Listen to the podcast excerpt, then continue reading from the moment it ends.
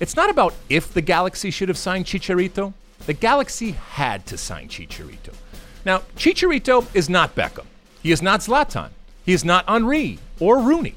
But he is an undeniable star with an incredible resume, a million-dollar smile, and a popularity that M L S has been courting for years. Hello, Sunshine. I'm Alexi Lalas, and welcome to the State of the Union podcast, where we look at the beautiful game on and off the field through the lens of red, white, and blue-colored glasses. As you heard, we'll be talking about Chicharito in our Mosse Makes the Case segment. Mosse's going to be talking about the right, correct, quote-unquote, path for young players. In our Ask Alexi segment, we'll be talking about the uh, M L S C B A and the Wolverines. In our back three, we'll be talking about Barcelona and so much more. But first, joining me, as always, my friend, my colleague, my guiding light, David Mosse, a soccer savant and a Fox Soccer researcher and writer extraordinaire. Mosse, how are you on this Monday morning? I am good. You uh, mentioned to me last week that I needed to spruce up my side of the uh, studio. And you haven't done it, but you brought in some jerseys anyway. Uh, okay, so who do we have behind you here? Uh, who's the guy in the yellow jersey? What's that? Uh, that is a Ronaldinho number ten Brazil jersey, also a Zé Roberto Bayern Munich jersey. Now, which Ronald is this? Because there's so many Ronalds over the years. Is this the original one or the second one? Or this is this is an Eno, right? This is the Eno one, right? Correct, this Ronaldinho. Is, okay, this is, okay, this is not a Ronaldo or big. Okay. There's also a scarf here from the twenty eighteen World Cup, and I forgot to bring this, but I have a team picture from the Brazil uh, two thousand four Copa America winning side. Brazilians remember that tournament fondly because in the final against Argentina, which we won on penalties, Adriano, before he became an alcoholic, scored a dramatic last-gasp equalizer, which uh, was one of the famous goals in the Brazil-Argentina well, rivalry. He'll always have that. Uh, and the other one, uh, Zé Roberto, you said? Correct. Who's he? Uh, Brazilian who played for Bayern Munich. Actually, you know, our colleague Thomas Houtman, who works yes, at Fox, a yes. big Bayern Munich big fan, Bayern Munich. Uh, one of his favorite players, that's somebody we bond over, Zé Roberto, you know, Brazilian at Bayern. Oh, really? Yeah. Well, I mean, when it comes to, uh, we were working, uh, we were up early again. Uh, no, I'm not complaining. I'm just saying we were up uh, at three o'clock, two o'clock, whenever it ended up being for uh, Bundesliga, the kickback of uh, Bundesliga after their winter break. And let's be honest, when it comes to a league to follow in terms of a race for the title, that's the one right now, I think, where all eyes should be, given what's happening over there in uh, in England with uh, the, uh, what's the name of that team again? Or the red team? Liverpool. Liverpool, the Liverpool team uh, just running away with it. How many points now? It's something crazy, fourteen points, something like that, whatever it is, ends up being. I mean, it's, they should give it to them now, right? I mean, it's, for all intents and purposes, it was over last month, but now it's really over at this point. That You, you know the, um, the guard of honor that they do? It always fascinates me, the guard of honor, for people that don't know. If you win the title, and from a mathematical standpoint, nobody else can win it, from that day forward, what ends up happening is the opposition, whoever you are playing, will form this this uh, guard of honor, this corridor, if you will, for the uh, the title-winning team to go through, and that can happen home or away. I think it's an incredible thing. I think every league should do it. I think uh, that we could see it, I mean, probably the earliest time ever when it comes to uh, the E P L uh, for Liverpool, and they deserve it. They are a, a juggernaut when it comes to what's going on over there uh, in England. Did you watch any uh, soccer this weekend besides the Bundesliga that we worked at? Watched a lot of soccer. Also watched uh, some football this weekend. Did you? Yeah, we should acknowledge that. The Super yep. Bowl matchup is set. Uh, uh, who's playing now? It will be the Kansas City Chiefs against uh, the San Francisco forty-niners. All right, so you have the Kansas City, uh, the Chiefs of Kansas City, and the forty-niners of San Francisco going to a neutral site, right, in uh, Miami. Miami. Yeah. Miami. You know, I've been to a Super Bowl before. You know where it was? Where? In Miami. And uh, you know what else happened? Uh, I have so many stories from that one, but I'll give you uh, one. So last night I was watching the uh, forty-niners game. And the uh, the, ki- the kicker, I'm always interested in the people that are kicking the ball. Uh, the kicker gets on. A guy by the name of Robbie Gould, I don't know if you heard of this guy. He's a, a longtime N F L uh, kicker. He kicked a fifty-yard one last night. He's uh, he's money, as the kids used to say. I don't think they say that anymore. In two thousand ten, I guess it was in Miami. I know, I can't remember who was playing, I, except I think there was uh, the New Orleans Saints, I think, were playing at that point. I was there more to see the Who at halftime. But anyway, I was there doing appearances, and Robbie Gould was there also doing appearances because his team, at, at that point, I think he was playing for Chicago, was not in the Super Bowl. And ten years later, he's going to a Super Bowl, but he's also going back to our scene of the crime where we had a blast uh, running around having a good time. So he's going back to Miami with San Francisco. Do you have a pick for this uh, Super Bowl? Very tough to call. Is it too close to call? Yeah, yeah, very close. I guess I would slightly lean the Chiefs, but that's not delivered with a lot of conviction. I just love their quarterback, Pat Mahomes. He's incredible. Now, the halftime show is Shakira. Is that correct? Yes. Um, so there is a soccer connection there. Maybe Gerard Piqué will... Uh, oh, I'm de- I, I, I, well, he'll he'll be mid-season, so no. I'm not sure if he can get over there. By the way, Alex Dowd chiming in with that response. This is the last week, I'm told, in which yes. you will not be able to hear Alex's voice. Right. We are efforting a microphone. For so him. yeah, wait till the end of this uh, this particular episode, and then hit unsubscribe. And but just so you know, he he will be heard. Hopefully next week, if all goes well from a technical perspective. We are actually, uh, we do, we do have some new microphones for those of us that can see and hear. I hope it, I hope the sound quality remains the same. It's amazing here what happens when people of a, uh, let's say, a, a higher level and, and more power want to uh, come in and and help you out. So for a long time, this is we have been in this studio, and it's been we have been the only ones using this studio, but evidently, we have some basketball people that are coming in and using it. We're, we'll, we'll share. It's no problem. We're just we're the only ones here. But immediately, we upgrade in technology. We have new microphones. We got new lights here. I'm sure a lot of this stuff will uh, will be upgraded. So the more, the merrier, especially if we're going to bring cool stuff uh, to make the podcast that uh, that much better. Mossy, anything uh, anything else to add about your weekend? Uh, nope. All right, let's light this candle. As you know, each and every week, I kick the bod off with Alexi Lalas' State of the Union. Yes, it's time for my State of the Union, where I look at a part of the game from an American perspective, and this week, it goes a little something like this. From the beginning, the L A Galaxy has built and branded itself as the M L S Superclub, the team that the world thinks about first when the world thinks about Major League Soccer, the team that does big, bold, and arrogant things on and off the field, the team that gives you stars. So it's not about if the Galaxy should have signed Chicharito. The Galaxy had to sign Chicharito. They built the machine, and that machine needs fuel. Expensive fuel. It is what is expected. It is what is required. Now, Chicharito is not Beckham. He is not Zlatan. He is not Henry or Rooney. But he is an undeniable star with an incredible resume, a million-dollar smile, and a popularity that M L S has been courting for years. He will move the needle, especially for those in the Mexican-American community that maybe haven't seen Major League Soccer as relevant. He is definitely the star the Galaxy needs. But is he the player the Galaxy needs? In a word, no. As a player, he is lethal, but he is also predictable. He is worldly, but right now, he is not world-class. He is a lone striker, but he doesn't create on his own. He works hard, but he doesn't always work smart. I don't think there is a coach in Major League Soccer who would take Chicharito over Carlos Vela, Josef Martinez, or Jose Altidore. The legend of Chicharito was built on scoring goals, and there were times when he was doing it as well as anyone in the world. But the reality is that Chicharito no longer strikes fear in the hearts and minds of the opposition. In M L S, he will be loved, but to really succeed, he needs to be feared once again. All right, Mossy, to the surprise of no one, Chicharito is finally coming to Major League Soccer, and also, probably not to the surprise of many people, to the Los Angeles Galaxy. This is a match made in heaven, as I said in the State of the Union. This is something that has been talked about, bandied about for, for many, many years. It's finally coming to fruition. Uh, what were your thoughts when uh, this started to emerge and finally become a reality?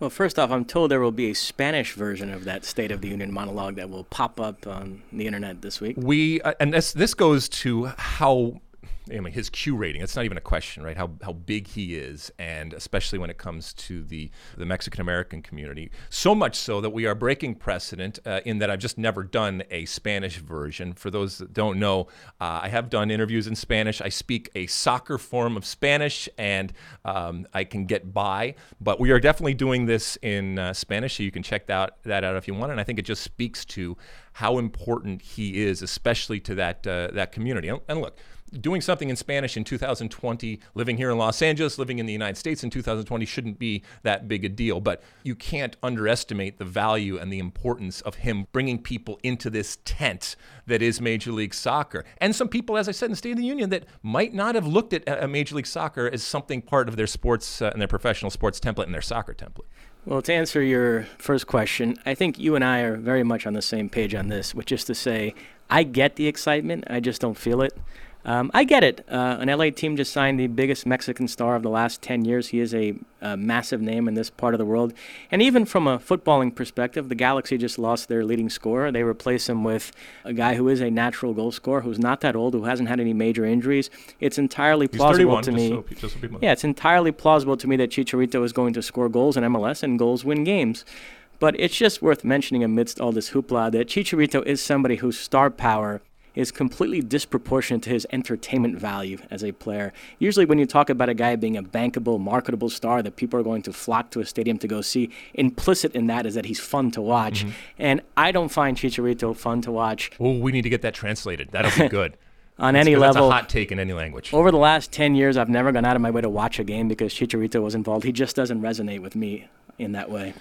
I mean, he is a strange player. I've always said that I would much rather mark a Chicharito than, say, a Giovinco or something like that. And I, and I, part of it comes from a familiarity, obviously, the U S Mexico.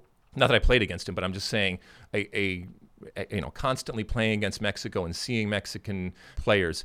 He, as I said in the State of the Union, he doesn't strike fear. He never struck fear in, in my heart, even though I wasn't playing, but just from the, from the outside. He's a very a very strange type of, not strange type of player, but unique type of player. He he hugs that that offside line. We know that he's going to be offside who knows how many times, and he's just waiting for that uh, for that one chance to get behind defenses. And I, as I said in the State of the Union, I think at times he can be very, very predictable. Physical, from a physical perspective, nobody's going to be worried about him. You know, Zlatan dominated. Even big, strong guys in Major League Soc- Soccer, Zlatan still was able to dominate from a physical perspective. Chicharito's not going to do that. So from a physical perspective, he's not going to do it. One-on-one type of stuff, that's not him. He makes his money in his box, or if he does break through that offside trap that he that he hugs the line at. But you're right in that he's a he's a very strange uh, or different type of player. I do think that that he can succeed and that he can score goals with the Galaxy. The Galaxy is going to succeed not because of Chicharito, though. The Galaxy is going to succeed because they have a better defense, if they have a better defense. That's been their problem. They were getting plenty of goals up top. They were creating chances. Their defense has just been horrible. So was this the player they needed to sign? It, that's why I said no, not necessarily, because he's not Zlatan, okay? And uh, tell me if you agree with me w- w- what I said. While we know he is a rock star and that Q rating checks all of the boxes when it comes to, you know, the Mexican-American community and, and, and certainly beyond that, but when you talk about Rooney, when you talk about Henry, when you talk about Beckham, when you talk about Zlatan, there were people, there are people right now that maybe don't follow Mexican soccer or or necessarily follow even, you know, have never haven't followed Chicharito in the way that they followed Wayne Rooney or the way they followed Zlatan or Beckham uh, or Thierry Henry for that matter, that matter, that those players resonated more. I, I still would argue, as big as Chicharito is, that those players resonated more from a global perspective than Chicharito. Uh, no question. Uh, I agree one hundred percent no with that. Really? Yeah. Okay. And you mentioned Vela in your monologue. Uh, yes. It is going to be interesting when uh, the Galaxy play L A F C and it's billed as Chicharito against Vela, because Chicharito is objectively the bigger star there. But I think most people who understand football feel like Vela is the much greater talent. And you're going to see in that game Vela doing these dazzling things, picking up the ball at the halfway line, dribbling past three or four players, not only scoring but also creating, while Chicharito plays the way he plays. So it is going to be an interesting contrast having them both on the field at the same time. Yeah, I would think that the people that uh, that, that understand soccer also would agree with you that when we see like someone like Carlos Vela play, the amount of different things that he can do is so disproportionate to what Chicharito can do. But ultimately, it's about putting the ball in the back of the net. So so Chicharito does the most important thing, as Carlos Vela did too.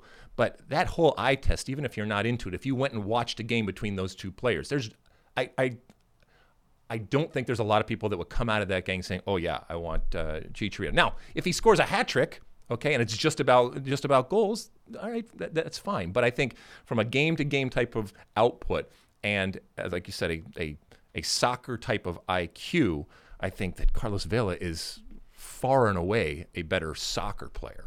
I do wonder how people in Mexico feel about these two guys being in M L S and not Liga M X. And it's going to be interesting, the uh, M L S All-Star Game, which is in Los Angeles, by the way, at Banc of California Stadium. And this season, it is an M L S All-Star eleven against the Liga M X All-Star eleven, and you're going to have Chicharito and Vela on the M L S side playing against the Liga M X eleven. So that, that is kind of an interesting subplot there. You know, and, and part of that legend that I talked about of, of Chicharito came because he scored goals at some very, very big clubs. And he did it consistently, which is why I say there was a time where, where I considered him world-class. W- what do you think happened along the way? Did he get found out? Did just time take a toll? Did he, you know, we all know sometimes circum- circumstances and where you are play a part into whether you're being successful or not, unless you're Zlatan, who just continues to roll along. Yeah, I mean, he's probably uh, lost a step somewhere along the way. But I will say, I know I'm being pretty negative so far, but I will say this. I know his numbers have gone down the last couple of years. He's become something of a journeyman player in Europe. I do wonder, a lot of people talking about Chicharito two weeks ago, if I asked them what team he was on in Europe, whether they, they knew or they had kind of lost track of whether he was at Sevilla. But I will say the, the minutes per goal is still very respectable. When he gets on the field, he still has a knack for, for scoring goals, which is why I think he'll do well with the Galaxy. And Monchi, the, yeah, the the Monchi, the Sevilla sporting director, who I still have immense respect for, the Roma debacle notwithstanding, uh, thought highly enough of him six months ago to, to spend some money on him. They bought him for like ten million euros. So that tells me something. I, I I think, you know, he can still play. He can still move around pretty well. And so I think if the service is there, he will score goals for the Galaxy. Yeah, I I I do, and I want him to. Look, we we want it from a from a. selfish standpoint at Fox, and I'm sure Major League Soccer wants this to go well. We all want this to go though. This would be wonderful. You mentioned the, you know, the increased. If you can, you can continue to put uh, eyeballs when it comes to El Tráfico and the, you know, the two teams, and that's why I say, you know, the Galaxy had to do this with what they built and what they've built over the years. So they might have seen another player that maybe was a better soccer player, but nobody checks all of the boxes in the way that they did. And and the Galaxy can't change from that. The Galaxy can't be a developmental team. The Galaxy can't rely on their uh, on their youth program. That's not what the Galaxy built themselves, and I don't want the Galaxy to do that. But they had to keep up. Not only did they have to keep up in Major League Soccer, but they had to keep up in their own backyard in the, in Los Angeles, where L A F C has had such a, a wonderful few years and really taken over some of that attention that the Galaxy had for so long. It does bother me a little bit. Look, there's a business component to any big signing that a club makes, whether you're the L A Galaxy or Real Madrid or Manchester United. And so when you sit down to analyze a move, there's a footballing component to it and a business component to it. But it does it does seem like with M L S, the business component of it sometimes swallows up the soccer conversation completely. And maybe I've missed it, but I haven't seen a lot of thoughtful analysis of how well Chicharito is going to fit in, Schelotto's style, relative to how Zlatan played. Uh, I mean, w- w- what do you make of that? I mean, I know there was a, lot, a thought that although Zlatan scored a lot of goals, he wasn't a natural fit, and him and Schelotto was sort of a marriage of convenience. You know, Zlatan is going to conjure up goals more than Chicharito will, but it was also that thing of everybody else needs to do the running. I want every ball played to my feet. Chicharito is going to make more runs off the ball, which opens up space for other players. And h- how do you see him fitting in? I think Chicharito is much more of a team player. You don't have, yes, you have to get him service, but you don't have to build around Chicharito. Uh, you know, I also think that the inheriting players, which is what uh, Schelotto ended up having happened to him when he became the Galaxy coach, because if you had asked him, do I want Zlatan? I think he would have said maybe, maybe not, but that wasn't his type of player. So now this is on him. The irony is that while this is now on, on him in that he's the coach, and so he would have had to say yes to this, the this was something that even if he had said no, I still think it would have gotten gotten done. So he once again is saddled with someone, and I'm I'm I'm, used, I'm going to quote that because it doesn't necessarily mean that this isn't something that he wanted. And I think Schelotto recognizes that he has a very different component. I think he's much more open to uh, to input and to communication. And as I said before, you don't have to build around Chicharito in the way that you have to build uh, around uh, Zlatan. And Zlatan took all the air out of the room and everything they did. That's what Zlatan is. Chicharito isn't going to do that. There's not going to be a lot of controversy. Uh, there's not going to be a lot of chest thumping or anything when it comes to Chicharito. Ultimately, he's going to be judged by, from a soccer perspective, the amount of balls that go in the back of the net. The marketing perspective, which is important, and while, I mean, look, I know it doesn't it doesn't make the headlines, and I don't think it's first and foremost on people's minds around the world when it happens. Does Christian Pulisic, does that deal get done if he's not American? No, no. Like I said, I think even with big clubs in Europe, okay. It is a component of it. But it does feel like the conversation about Christian Pulisic going to Chelsea is about football first, and then as like a secondary thing. Oh, there's also a business component to it. While it. with M L S, okay. everybody goes straight to the business side of it. Yeah, and, and look, the business of Chicharito has been talked about. I mean, we were talking about even back when I was working at clubs in Major League Soccer, and, and that component of jersey sales and ticket sales and uptick in sponsorship and uptick, uh, uptick in interest. You know, it, it should be noted, though, that once again, they are very different types of personalities and stars. And while they are both rock stars, Zlatan transcended, look, Beckham transcended and was in a whole nother stratosphere in terms of transcending and getting out uh, and and uh, exciting people and interesting, pe- interesting people that weren't necessarily into soccer. Zlatan did a little bit of that. There was a little bit of Hollywood. I don't think Chicharito necessarily is going to do that type, but he's not here to do that. He is there to galvanize and to excite uh, a segment of the market out there that has an affinity for him. And as I said before, to bring some people into the tent that either are watching uh, Liga M X or are watching other leagues around the world and haven't yet looked at Major League Soccer. And as I say each and every time when these big signings, it's really not ultimately what happens in that moment. Yes, they can be seminal moments, but it's what happens after. So how many people that are introduced to Major League Soccer, and in this case introduced to the Los Angeles Galaxy for the first time, when Chicharito is done, then continue to be L A Galaxy. You gotta, you gotta get them in the building, and Chicharito will definitely get people in the building. So, last thing for me, uh, taking in all the different variables, wh- where would this signing rank in the all-time annals of Major League Soccer? Behind the four that I mentioned, which would be Zlatan, Rooney. Well, Zlatan, no, Beckham number I'm one. I'm sorry, Beckham, Beckham Zlatan, Zlatan, Rooney, Rooney. Henry. Kaká doesn't get in there? Ah, Kaká. I should put Kaká in there. It was always, it always seemed kind of out of sight and out of mind over there in Orlando. Maybe, and look, it didn't go well for him on the field. He didn't have that iconic moment. I mean, look, even though Rooney didn't was only here for a little bit, but he still had those those iconic moments. The long goal from distance, the uh, you know the ball where he tracked back. Those those were viral and ran, went around the world because he was Wayne Rooney, and those resonated not just in the English community, I want to say English, like uh, British community or something like that. It resonated all over the world because of these global stars that they are. Those four that I just mentioned, those are global stars.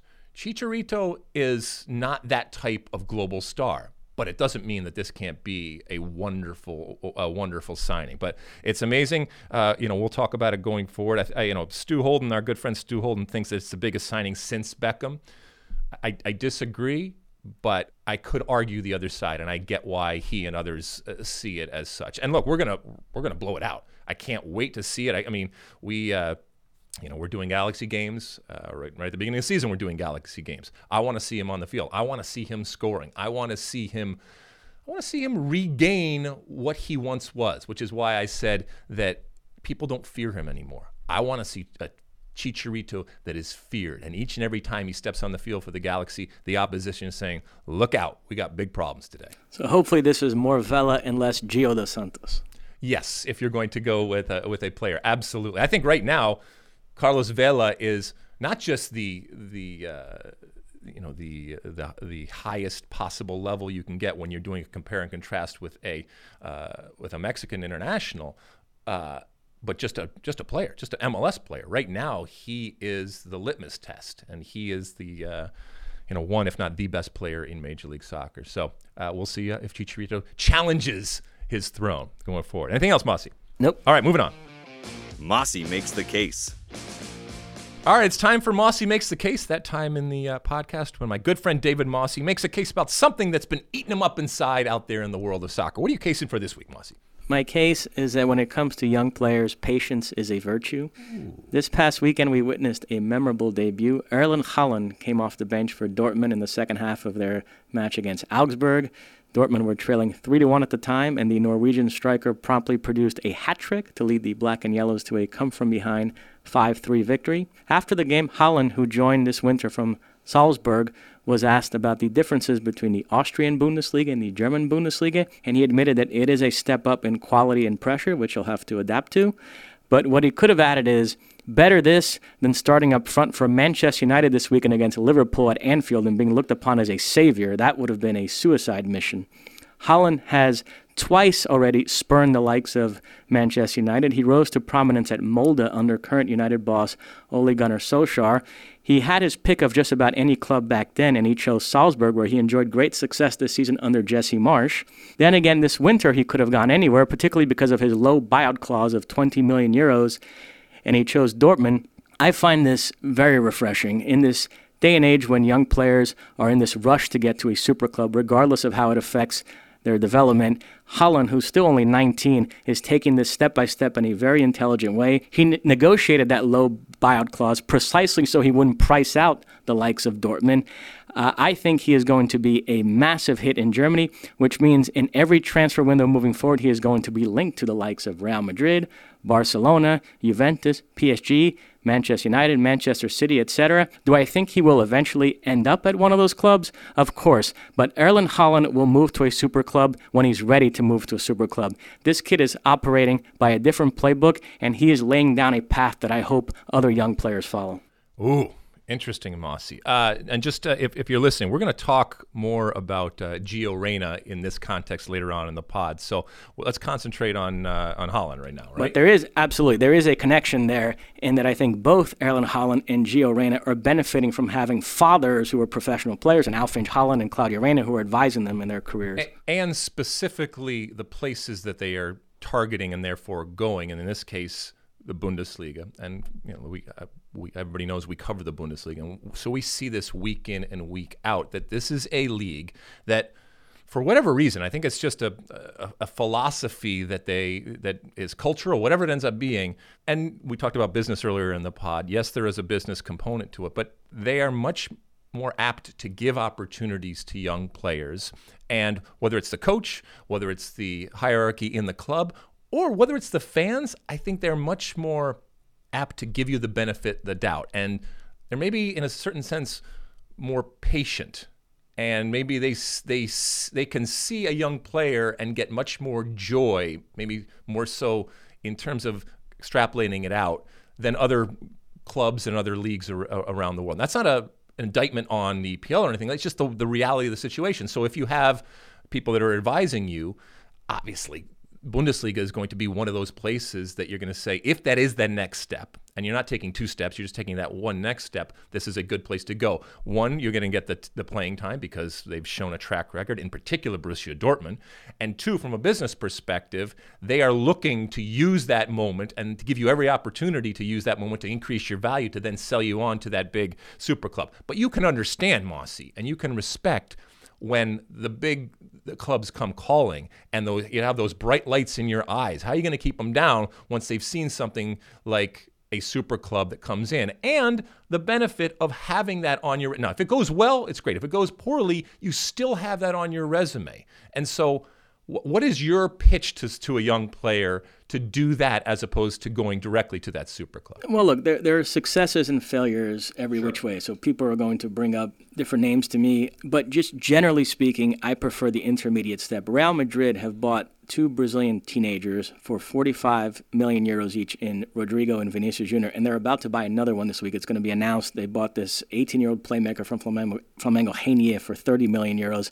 And I'm very uncomfortable with all this. Uh, I, I do wonder if this is just some Florentino Perez fetish to buy young Brazilians, and whether Real Madrid, who are constantly in this win-now mode, are going to really take the time in the coming years to properly develop and nurture these players. I, as a Brazilian, sort of long for the days when Ronaldo, when he left Dutch, uh, the... uh, Brazil as a teenager, went to P S V for no. two seasons before Barcelona. Ronaldinho went to P S G first, back when that was an intermediate step, before right. P S G became what they've become, uh, before Before going to Barcelona. And even Neymar stayed in Brazil longer with Santos, didn't go to Barcelona until he felt he was ready at the age of twenty-one. That feels like a bygone era. Now, every player leaves at the age of eighteen, and they like the prestige of going straight to a super club. And also, Brazilian players want to cash in because that intermediate step means going to a club that can't afford to pay that big of a transfer fee. They want to cash in in a major way. So now they're asking for prices that only super clubs can pay. And we're living in this era where super clubs have so much money that they figure,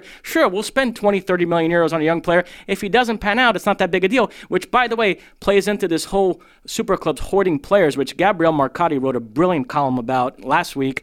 So I, I think it is a major issue. It's sort of this vicious cycle that's playing out right now that I, I don't think is necessarily the best thing for young players. So when you when you think of, you know, let's let's first off, let's talk about the specific player that you're talking about and the, the incredible upside. And to come on right now, I, I'm glad that he did it. It was wonderful to see. We did that game, and it was it was amazing to see him come on and immediately do what he needed to do, which is which is score goals. Not only that, to do it in a comeback and, and a win. Has he has he set the bar so high now that that pressure that you were talking about, ironically, that he's trying to avoid now, it, or or is that pressure from a, a Dortmund perspective so much less than any other super club out there that it's going to be fine? Yeah, I think he's going to be fine. There was a great moment after he scored his third goal. He runs to the corner, and the first two players that arrived to hug him are Jadon Sancho and Gio Reyna, and there was a moment where it's just the three of them in the picture, and it's a nineteen-year-old, a nineteen-year-old, and a seventeen-year-old. And you're right, uh, in this current landscape where the Bundesliga can't compete financially with the Premier League, they have carved out this niche as great developers of young talent, and I love it. Um, I think it's a really fun element of the league.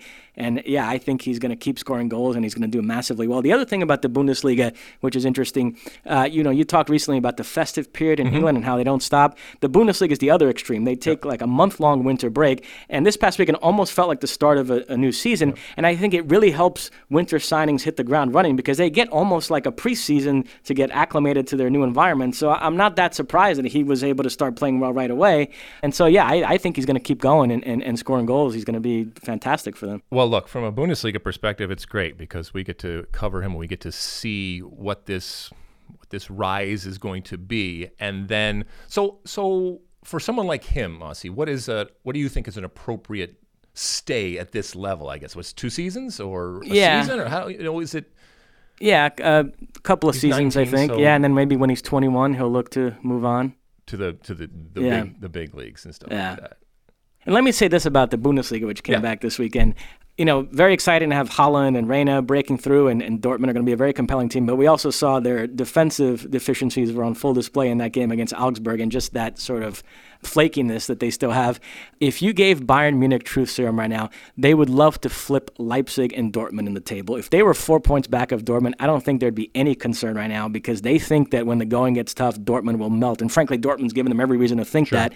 I don't think Bayern are as sure of that with Leipzig. I think they're looking at Leipzig and being, uh-oh, this might be a team that can just keep churning out the results until the end of the season. They're not going to be as easy to blow past. So I think we're set up for an amazing race here. Dortmund will make it interesting. They'll be fun to watch, but ultimately, Ultimately, it's going to be between Leipzig and Bayern for the title, and I could absolutely see Leipzig winning it. Well, you know, to finish this off, and I, and I know you mentioned it, and as I said, we're going to talk about Gio Reyna later on, and having a a father or a mother that has been through this type of thing, that has a frame of reference, that has an understanding, that has perspective on it, can be incredibly valuable. I mean, we, we know, I know we've talked about before how sometimes having a parent as your agent isn't always the greatest thing in the world, but having someone that ultimately ends up being an advisor is key. We don't all listen to our parents, especially at a young age, and especially when some, like I said, some bright lights are shining and some and some wonderful things are out there. But it, to the extent that that you can take that advice and it has added weight because it's coming from someone that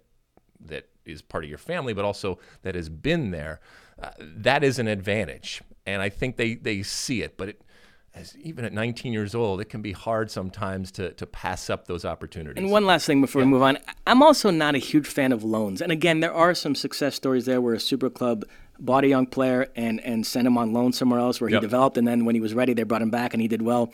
But generally speaking, I just don't think the team acquiring the player on loan has enough incentive to take the time to develop him properly. If he's not helping them win games right away, then he's not going to play, because why would they care about developing him when it's somebody else that's going to cash in on that ultimately? So uh, loans to me are also a little bit dicey. I, I'm, I'm generally not a fan of them for young players. It's also depending on where you go. And in this day and age where we talk about vertical integration and philosophy and how you're playing, theoretically, it's, and this goes back to your point about it's not just about business. You're buying this player because it's good business, because you believe that that player fits into what you are doing as a club and the bigger part of the business of your club. And when you're loaning a player out, it's all fine and well to say, yeah, we're loaning you to a place that we believe in and they understand and all that kind of stuff. But the reality is out of sight, out of mind. And so they are, quote unquote, developing, but sometimes they're developing at some very different types of places, and they might change the actual player for good or for bad, but but it can be for bad when they're at, at different places.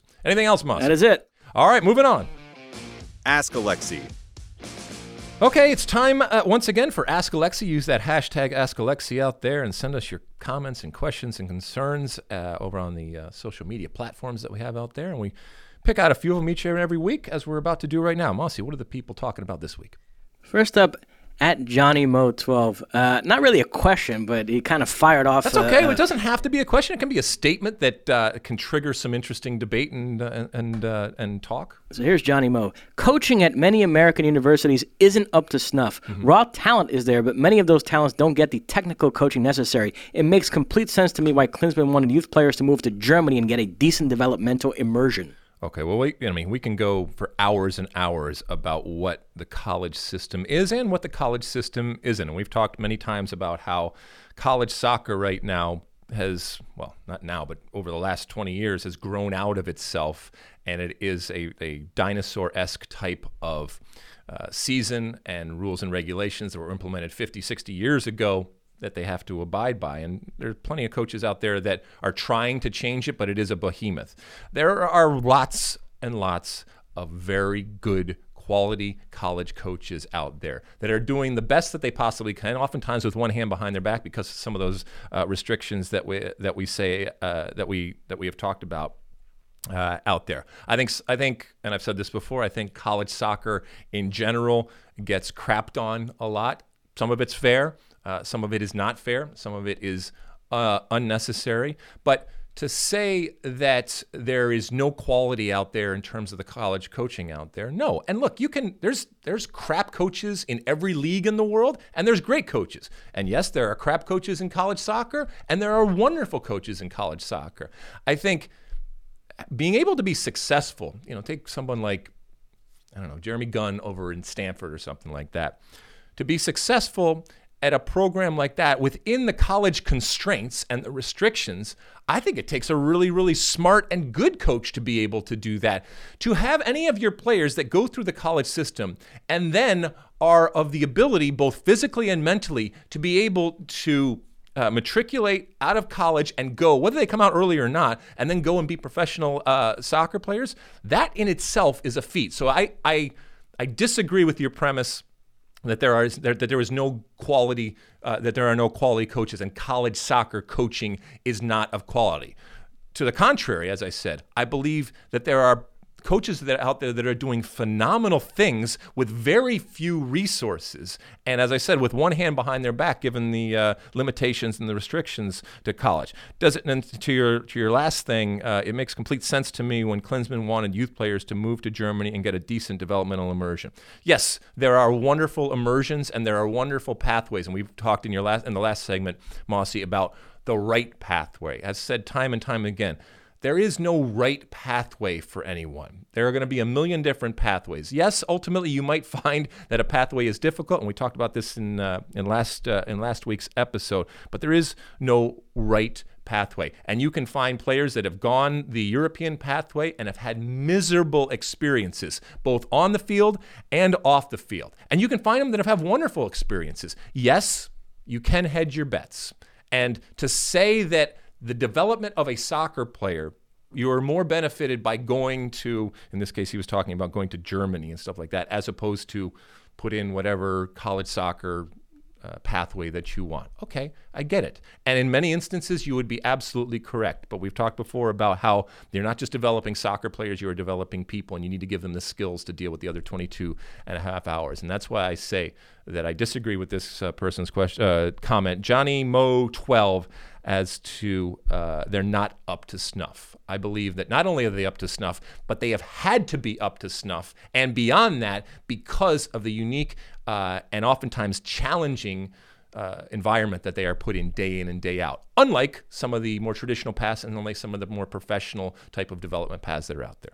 Next up, at Gunner City. Hey, Alexi Lalas, what's the biggest realistic change you would like to see for the new C B A? Okay, so th- for those that don't know, the uh, C B A, the collective bargaining agreement for Major League Soccer, all professional leagues, for the most part, their unions, their associations negotiate a collective bargaining agreement. It's an agreement that is binding, and it's one that governs all of the different things. It changes usually the last in this, you know, four years or so. And the M L S one expires for, with the M L S players, and Major League Soccer expires at the end of January.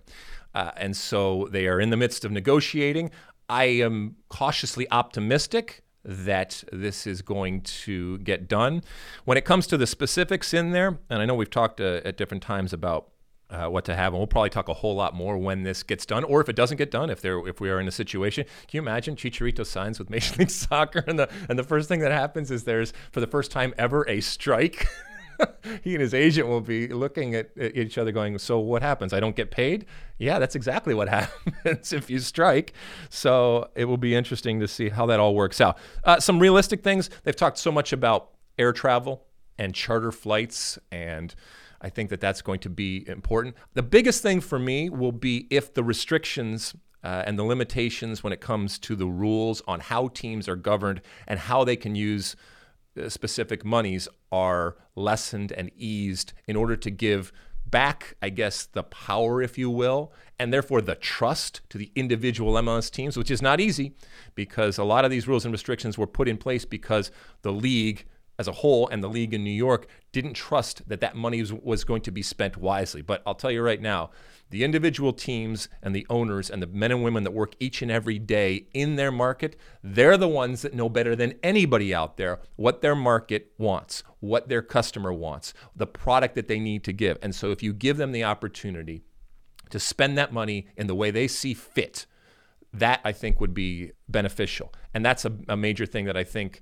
could come out of these uh, this C B A. And it's always about money, really. It always comes out about money, more money. How's that money going to be spent? Where is it going to go? And ultimately, how much money is in there? So those are some some things that will be talked about. As far as uh, the biggest realistic change, like I said, I think charter flights will be in- increased. And so therefore, your team will be much better rested Uh, when they land wherever they are going after a uh, cross-country flight. And you should hold them accountable for that when they go out there and they, you know what, the bed, and they don't have the uh, economy class flight that they usually took in the past to blame. And finally, at Thornton Rules, this question is directed to Statman Mosse, believe it or okay, not. Okay, so for people that didn't listen to our last uh, couple of podcasts, we, we put out there to give us some uh, you know, some some direction um, and to tell us what we should do on this podcast, because we don't know everything. Believe me, we don't know a lot of things. And so your input is important. And one of the things that came up was uh, some questions for Mosse and give him his own segment. Now, that's not happening. Your own segment's not happening, Mosse, uh, at least not anytime soon. But what we have done is uh, gone out there and found some Ask Mosse questions out there. And I encourage you, use that hashtag Ask Mosse out there, because I get to pick this savant's brain each and every day. You you don't. So if you get the opportunity, take it. And so here is your chance. And so uh, we've we've thrown a couple of uh, Ask Mosse things out there, and this is the one that we've picked, right? Yep, and it's not even a soccer question. That's okay, that's okay. Um, just just you talking about anything in life, Mosse, is worth anybody's time and uh, and patience to hear you talk about what you're going to talk about here. All-time favorite Michigan football player. Okay, so you are a big uh, Wolverines of Michigan fan, correct? Right? Uh, mostly any sport, but, but in particular football?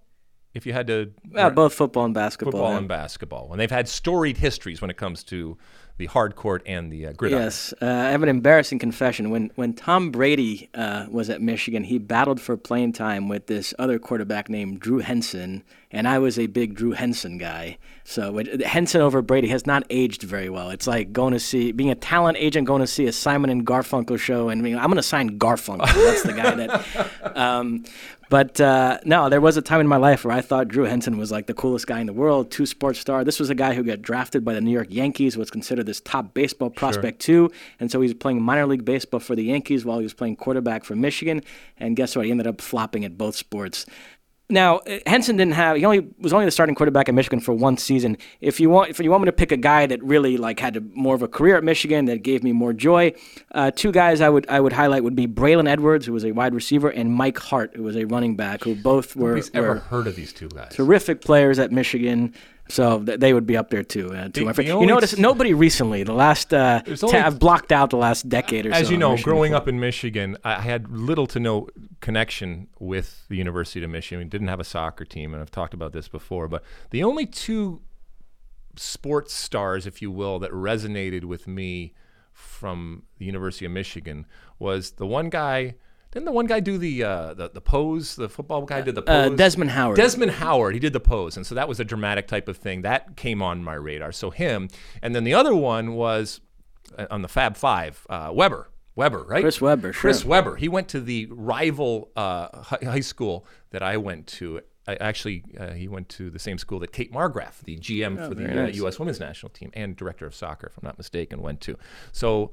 Those those guys. So there was that that, that connection. That's the only ones that uh, ever resonated with me. A, a member of the Fab Five, Juwan Howard, is now the head basketball coach at Michigan. Really? Yep. That's amazing. God, it just it just keeps going on. And and by the way, clearly the greatest Michigan football player in modern times is Charles Woodson, but that was a little bit before my time of well, everybody Michigan, knows that, so honestly. I can't. Uh, and when I say everybody, I mean nobody.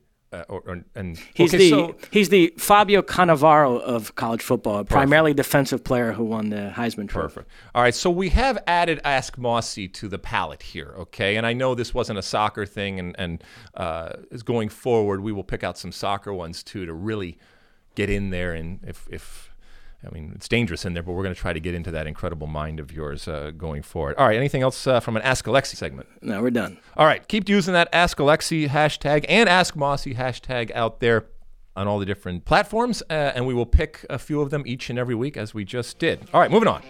The Back Three. Okay, it's time for the Back Three when we look at uh, some big stories, games, moments from the world of soccer. Mosse, what's in our Back Three this week? Well, we teased it during the Mosse Makes the Case segment. Yes. Uh, this past weekend, Giovanni Reyna made his Dortmund first-team debut in their Bundesliga clash with Augsburg. At seventeen years and sixty-six days, he became the youngest American to play in the Bundesliga, breaking a record that had been set by Christian Pulisic wow. when he was at Dortmund. Reyna following a very similar path as Pulisic. A lot to unpack here, but first of all, your thoughts on his performance this past weekend? It was wonderful to see. It was, and it was, it was strange to see. Look, I grew up playing with Claudio Reyna, and to watch his seventeen-year-old son walk on the field in that capacity. And he's been with the U S soccer, and he's been around playing youth soccer and doing very, very well. So it wasn't out of the blue, but it was amazing. It was amazing to see an American, uh, which is which it always is, and you you, ha- you have a sense of pride. But for him to come on and not miss a beat, he didn't look out of place. If you didn't know he was seventeen years old, if you didn't know he was uh, American Gio Reyna, you would have looked at him and said, "Oh, this is just another substitute coming on and, and doing well." He didn't obviously make the uh, type of impact that Haaland uh, made, but that's not necessarily his job, and he's still a couple years younger. But that he's in the eighteen is huge. That he's getting on the field is huge. Bodes well for the future for him as an individual. It's great for Borussia Dortmund, and obviously we look at it from an American perspective, and for the U S men's national team, uh, this is this is wonderful. I think a while ago somebody asked me if I thought that he would be involved in this next cycle. I still don't think so, but if he just continues to play and do well, I don't care how old you are, if you're good enough and you're going to help this team, uh, I still see him as that next cycle, which amazingly will also be in the United States. And talk about full circle, if someone like Gio Reyna is leading the show along with others, don't, don't, get, me, don't get me wrong, Christian Pulisic and all these guys, but if he's there back in the United States in twenty twenty-six, that would be something to see, given who he is and uh, given his background. It's not easy to run around with a U S legend like Claudio Reyna, with Reyna on the back of your jersey, and he's he's doing...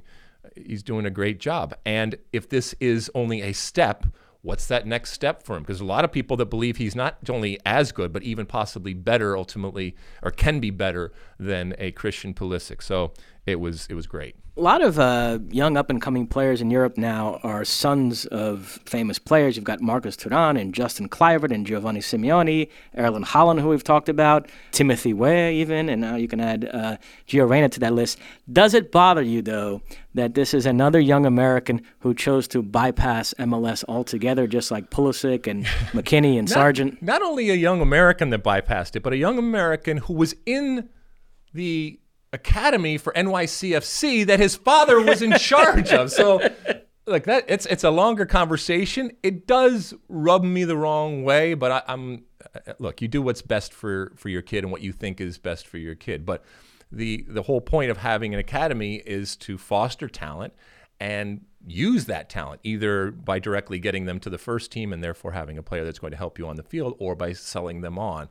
And uh, it was, so it was a little bit a little bit strange, but I I'm I'm okay. I'm okay with it. Is that why you have something of a soft spot for Tyler Adams, because he did rise to prominence I in M L S do, yeah, and because, parlayed that? Yeah, uh, because he, you talked about that pathway. Well, uh, if you can't see the pathway, then, it's, then then who cares that it's there? Okay, then it makes it that much more difficult to find. All of this stuff. I was talking to someone this week about, because I was in charge of the Galaxy when we signed the first ever homegrown player, and if you don't have an aspirational element to your development pathway, then it's of no use. If you can't, as a young player, look and see the steps to take to get to where you want to go, then it's of no use. And Tyler Adams blazed a pathway and a trail, and the one that leaves a positive and a useful type of uh, highway uh, or landing strip, if you will. Actually, we're taking off. Uh, so you'd be taking off from this. That is so, so valuable. And so, yeah, I, I would have a softer spot for that type of pathway. But look, this this Gio Reyna story, story is wonderful. He's still young. He's still developing. Uh, there's all sorts of different things that are going to happen to him as he gets older. But so far, so good. I mean, that he's, like I said, that he's even playing is wonderful. I will say the, the qualification failure against Trinidad has obviously elicited some strong reactions, right. But there is this sort of sky is falling crowd out there, they, this type of person that feels like U S soccer doesn't know what it's doing. They have no clue how to identify and develop talent. And those people are struggling to reconcile the fact that the U S does have some very good young talent right now. If you've watched these recent under twenty World Cups and you see these players getting signed and breaking through with top European clubs. And I know you bristle a little bit at the notion that European clubs signing uh, good American players is sort of validation and, and people sort of basing their opinion sure. of how good the U S talent pool is based on the European club pedigree. I get it. But I understand why. I mean, I, I give some credence to that. The fact that you have Christian Pulisic doing what he's doing for Chelsea. Right now, you have three of the top five teams in the Bundesliga with young Americans and Tyler Adams and McKinney and Reyna breaking through. Even Josh Sargent, Serginho Dest doing what he's doing at Ajax. I think it is an exciting time. And had the U S qualified in twenty eighteen and gave a decent account of themselves at that World Cup, we'd, you know, you, you wouldn't have this dark cloud sure. hanging over everything. I think we'd all be talking how about how you. exciting the how future. Dare you, Mosse? It is not an exciting time. The sky is falling. the the the thunder clouds are gathering. That is. Oh, by the way, who? Uh, what's? I'm gonna make sure I get his name. Indiana Vasilev uh, for Aston Villa came on uh, over. Did the somebody weekend. just text you that? No? no, I had it. I was looking at it this oh, morning. Oh, you were looking so at it. I had it this morning, but uh, uh, but but yeah, oh, I mean, oh my goodness, this goes completely counter narrative.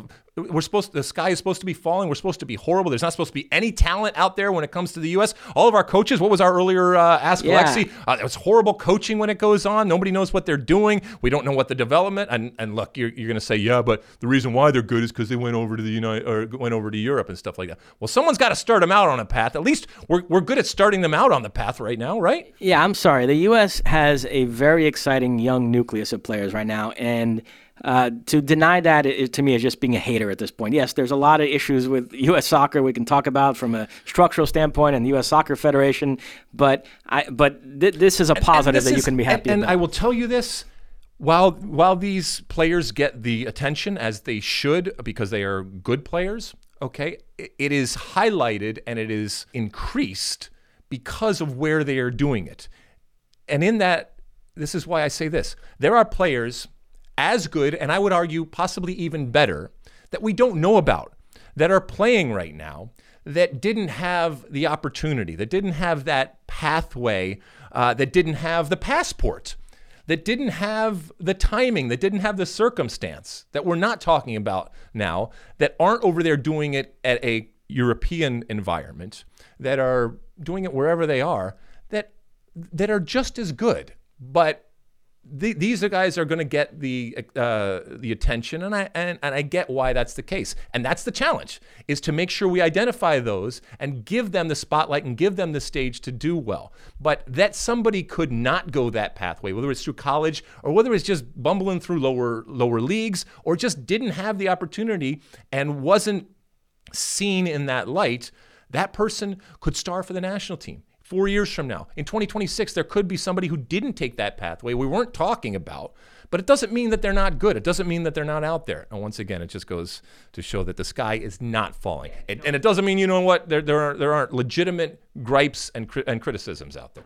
You know, when I rattle off the players, I'm only mentioning European-based players, but I think Pomacall at F C Dallas belongs right on that list. I think he is a phenomenal talent. So, yeah, there's players both in M L S and in Europe right now that I think are, it's correct to be excited about them. But if Pomacall had gone earlier and bypassed the M L S thing and then it's shown up, I don't know, like uh, like Indiana, showing up for five minutes or whatever uh, as a substitute someplace else, his... the way that we view him would be so much higher, and, and he would be looked at with so much more value than because of what, what he's done right now.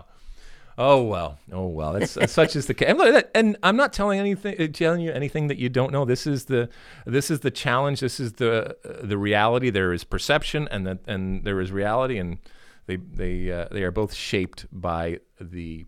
You know, the current situation that we're, we're in, and the fact that we are still, relative to most other places, still very young, in certain senses at times uh, very, very naive. But, you know, this is this is the challenge that we're going through. Anything else, Mosse?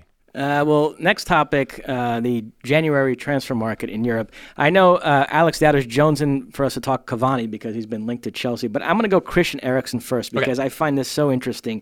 So uh, it's been actually a quiet January window, but Inter Milan are a team that's made a lot of noise. Conte's been complaining all season about their lack of squad depth, so now they're trying to rectify that. They've already signed Ashley Young, and they're going after Olivier Giroud, Arturo Vidal, and Christian Eriksen. And I mentioned to you a couple of weeks ago that I was watching a, sh- a digital show on L'Equipe, mm-hmm. where it's kind of a roundtable show where the journalists are sitting around talking about the news of the day, and they were discussing the, your French. the possibility. Yeah, they were discussing the possibility of Christian Eriksen going to Inter, and multiple journalists on the panel said that would be a step down because right now, when you look at the current landscape, the prestige of the Premier League relative to the prestige of Serie A, a player leaving a Big Six team in England to go to any Italian club not named Juventus is a step down. Now, I don't necessarily agree with that, but that line of thinking is out there. But it became very controversial last week because there was a clip making the rounds on Twitter of two English pundits saying that and questioning, boy, why would Eriksen want to leave Tottenham to go to Inter?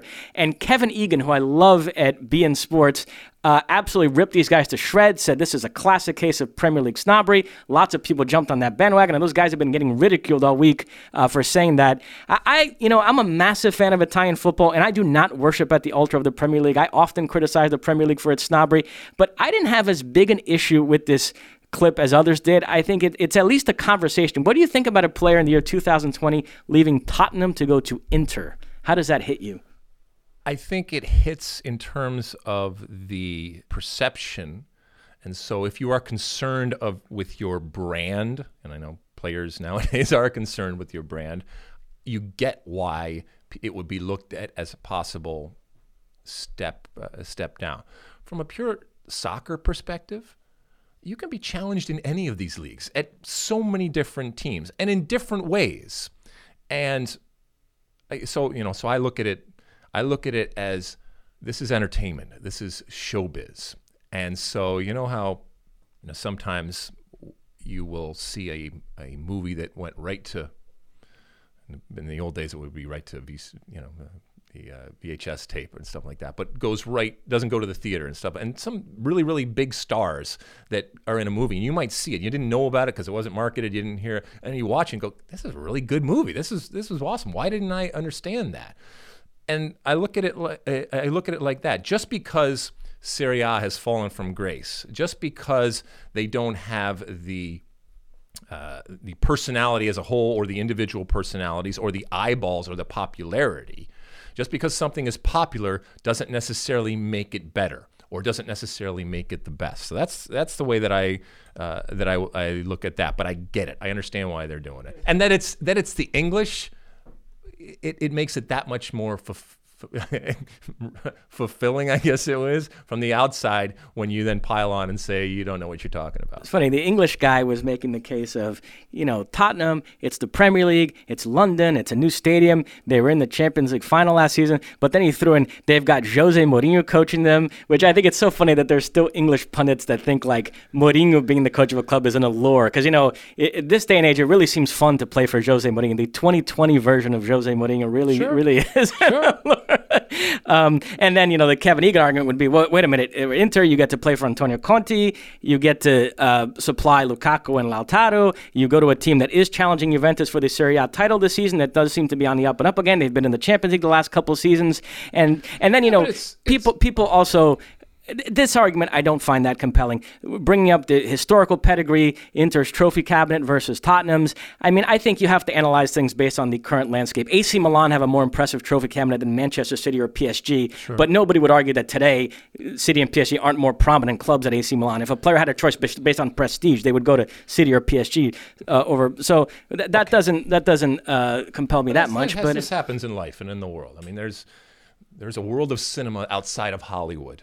Okay, there is a wealth of knowledge and depth uh, and intelligence that exists outside of Los Angeles and New York, even though we're talking to people from uh, from Los Angeles, the whole flyover country type of stuff. So this this is prevalent in all walks of life and all types of cultures, where you have a specific situation that has all the attention, all the focus, and traditionally has been the exporter, if you will, of Um, what we look at as quality. And last thing on this, then we'll move on. The interesting thing with Eriksen is he chose to let his contract run down because he thought that would make him more appealing to clubs if they could get him on a free transfer. Right. But in doing so, he created this awkward lame duck situation at Tottenham. And it, it sounds like it's been so awkward for him that now he wants to leave in January. And so Inter do seem to be kind of the only option because they're the only big club that's willing to pay a transfer fee for him right now. Everybody else would rather just wait until the end of the season. So it is fair to wonder whether he should just stick it out a few more months at Tottenham, and then in the summer he would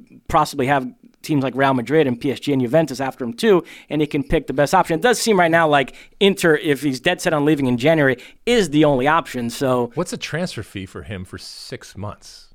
Like, well, so he... that's the issue. Tottenham are taking the stance that if we're going to sell him now, it's got to be for like fifteen, twenty million euros. Like, we want a legitimate fee for this guy. And Inter are trying to get him for peanuts because they're they're feeling like, well, the fact that we're giving you anything for a guy right. that we could just wait a few months and sign for for nothing. So th- there is a bit right. of a, you know, it's funny. Uh, Inter, they're trying to unload Gabigol and to use that money to to to make some of these purchases. And and they're offering him around. Uh, I, I mentioned Giroud. They offered Gabigol to Chelsea as part of that deal. I mentioned Arturo Vidal. They've offered him to Barcelona as part of that deal. And nobody wants this guy. It's so funny. He is going to end up staying Uh, with Flamengo just purely out of like not having any other concrete offer on the table, which is amazing. It just shows you how the way things are now. Uh, his age, because twenty-three is now considered old all of a sudden, and his previous failure in Europe outweighs anything he did with Flamengo last year, which is fascinating. But the, the upshot of that, if you're a Brazilian, is Brazil officially has a super club now. And I'm going to tweet more about this this week once these deals become official. But all signs point to the fact that they're not going to lose a single starter from last season. And they've signed a bunch of players like Pedro and Thiago Maia and Gustavo Henrique and Michael, who would be stars on any other Brazilian club, who are just going to be backups on their team. They, they're putting together a preposterously good squad by contemporary South American football standards. And so, you know, th- that's a conversation for another day, the implications of that. But I think you can rightly say now that Brazil has a quote-unquote super club by South American standards. And and we'll end our transfer talk with Cavani, who uh, has emerged as one of the more interesting names here, because speaking of a guy whose contract is running down, and, you know, P S G has been called something of a golden prison, because you go there and you make a lot of money, but then it's hard to leave because money is no object to them. Right. So Cavani, who's fallen down the pecking order, wants to leave in January. Uh, it's funny, the newspapers I read are still talking about Atletico Madrid as the most likely destination. They're desperate for a goal scorer. Alex Dowd, who gets all his information from the English media, told me that Atletico are out, and it's clearly going to be Chelsea or Arsenal or Tottenham, so who knows, we'll see. But, you know, P S G, their instinct, which again, we talk about super clubs hoarding players, their instinct is like, no, we want to keep this guy because you never know. He could be useful. We're trying to win the Champions League. Right. Mauro Icardi could get injured tomorrow, and like, you know, and you know, the money they would get now versus losing him for free in the summer is not that big a deal for yeah, P S G. I, I mean, for their owners, frankly, like ten million euros and, and is unless like... Unless he's a cancer or just a no, horrible no. person, which he isn't. P S G I mean, owners walking down the street and he drops ten million euros, depending on how his back is feeling that day, he might not even bend right. down and pick it up. That's how little money matters to that club. And so we'll see. The only issue with Cavani, I will say, is, you know, I witnessed this firsthand this past summer when I was in Paris to cover the Women's World Cup. He is absolutely beloved. I can't tell you how many cab drivers I asked, you know, do you prefer Neymar or Mbappe? And And the answer was none of the above. Cavani, that's our guy. We love him. He's the club's all-time leading scorer. And so if he has sort of a heartfelt conversation with P S G and, and says, look, I've been a great servant to you. I really want to leave now and go to such and such club, there might be some thought that they're going to acquiesce. Why do you think he's that. so endearing? Is it just his work ethic? I mean, because he, he, from a eye test perspective, he he runs a lot. He always looks like he's working really hard. Even if he's not, he still looks like he's working hard, and it's, it's an old school type of meat and potatoes way, and obviously he scores scores goals too. But wh- why do you think it resonates so much? I don't totally get it. The way they talk about him, you'd think he came up from their youth system. No, he was just a big money, hired right. gun sort of transfer too from Napoli. And but because it was a while ago and it was less money, I guess, than the Neymars and Mbappe, they sort of associate those guys as being, oh, just guys that we bought. Cavani's a true P S G player. And and I don't totally get it. I think it has something to do with his style. He is a hardworking sure. guy.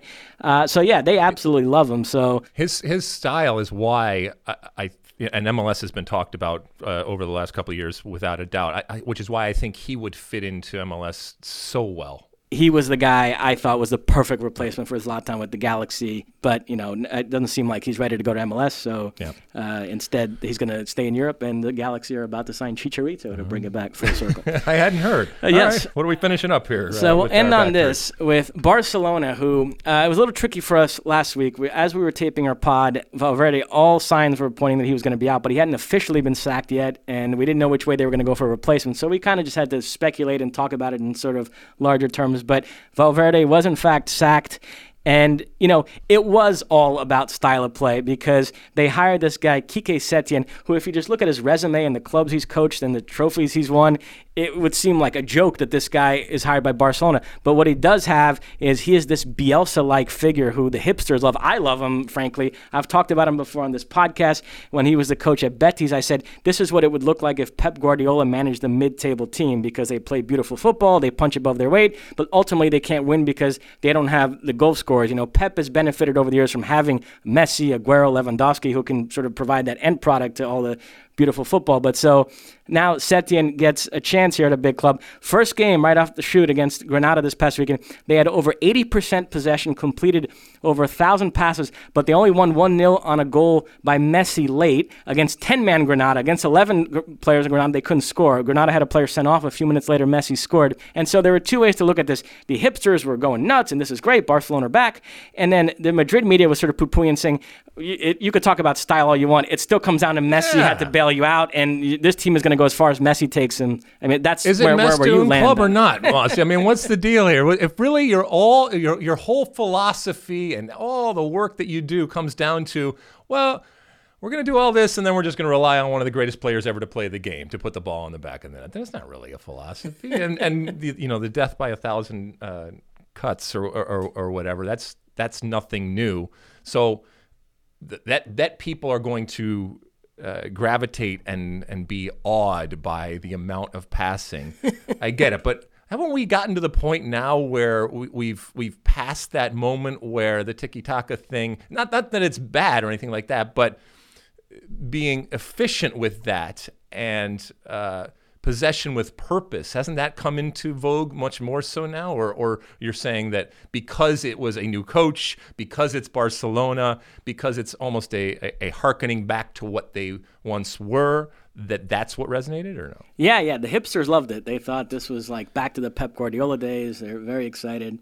No. It's interesting because, you know, all super clubs today care to some degree about style of play, but usually when they're hiring a manager, they're choosing from a pool of candidates who have some sort of trophy-winning pedigree, something in their resume that indicates that they could lead you to big trophies. Barcelona are the one club that think nothing of giving their coaching job to a guy that has no trophy-winning pedigree whatsoever, so long as he plays the right style.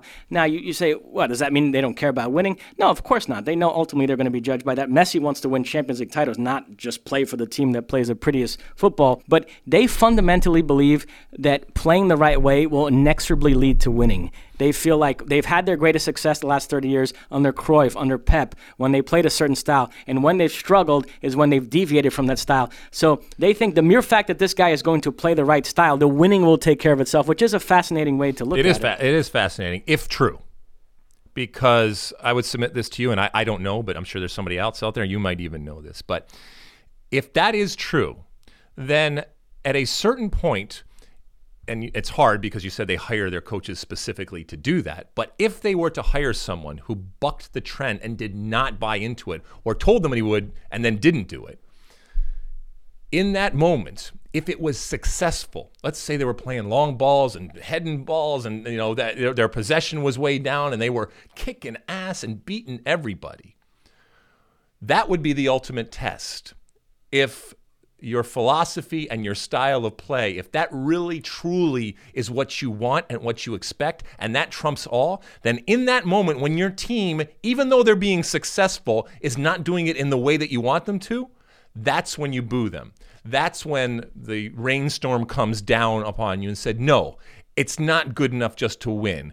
We want to win in this particular way. And maybe there has been a point where, where that has happened in the past. We're still talking about a team that even when they even when they don't play well is going to win just because of the pure ta- talent that they surround themselves with. But that will be interesting to find out.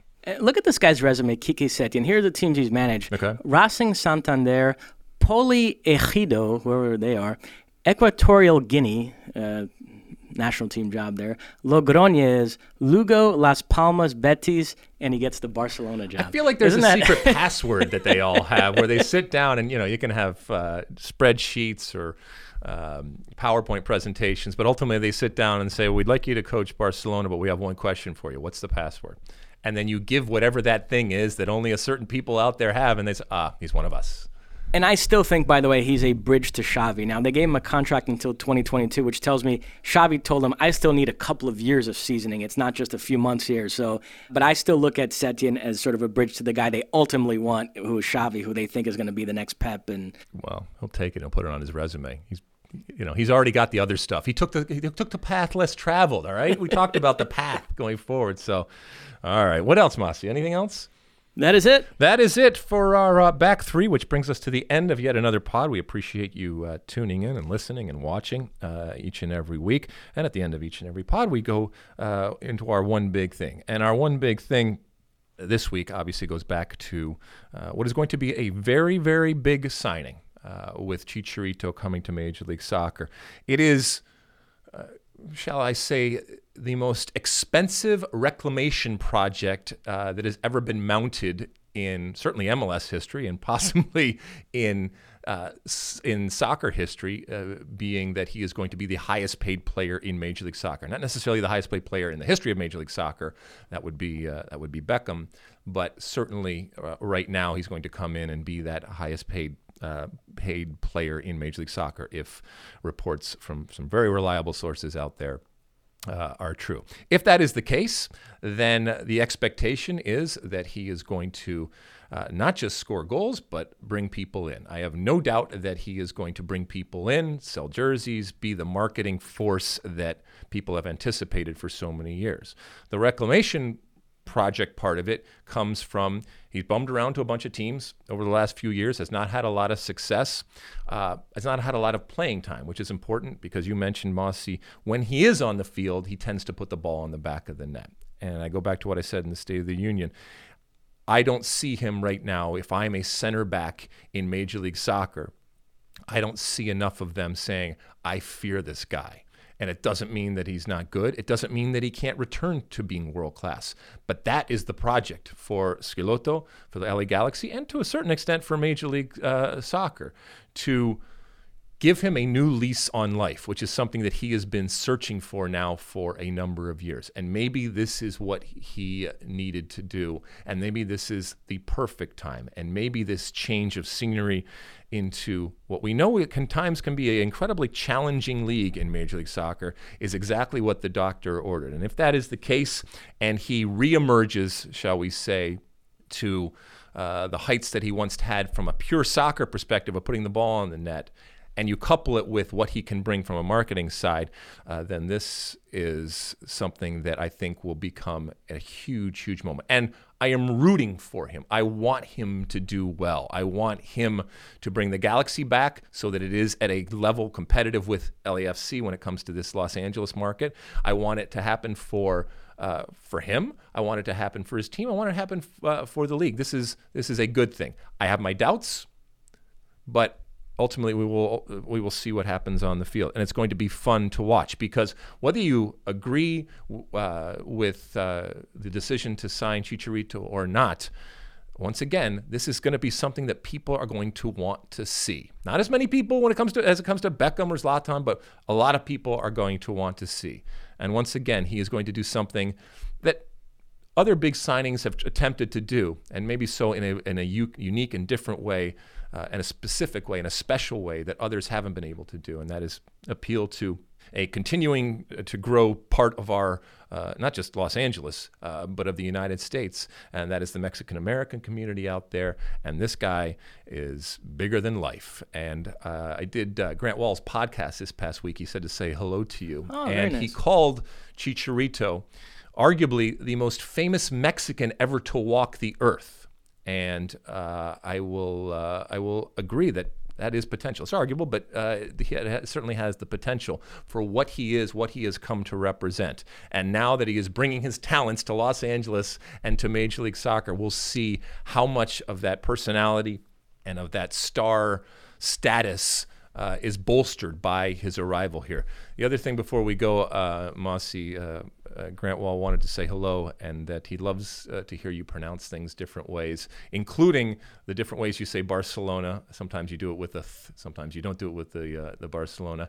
And he wa- he was laughing because uh, last week you pronounced Disney Plus as Disney Plus, which still remains to me a mind-boggling type of pronunciation out there. And a lot of people this week got to me and said, what the hell was going on with David Mosse's pronunciation of Disney Plus as Disney Plus?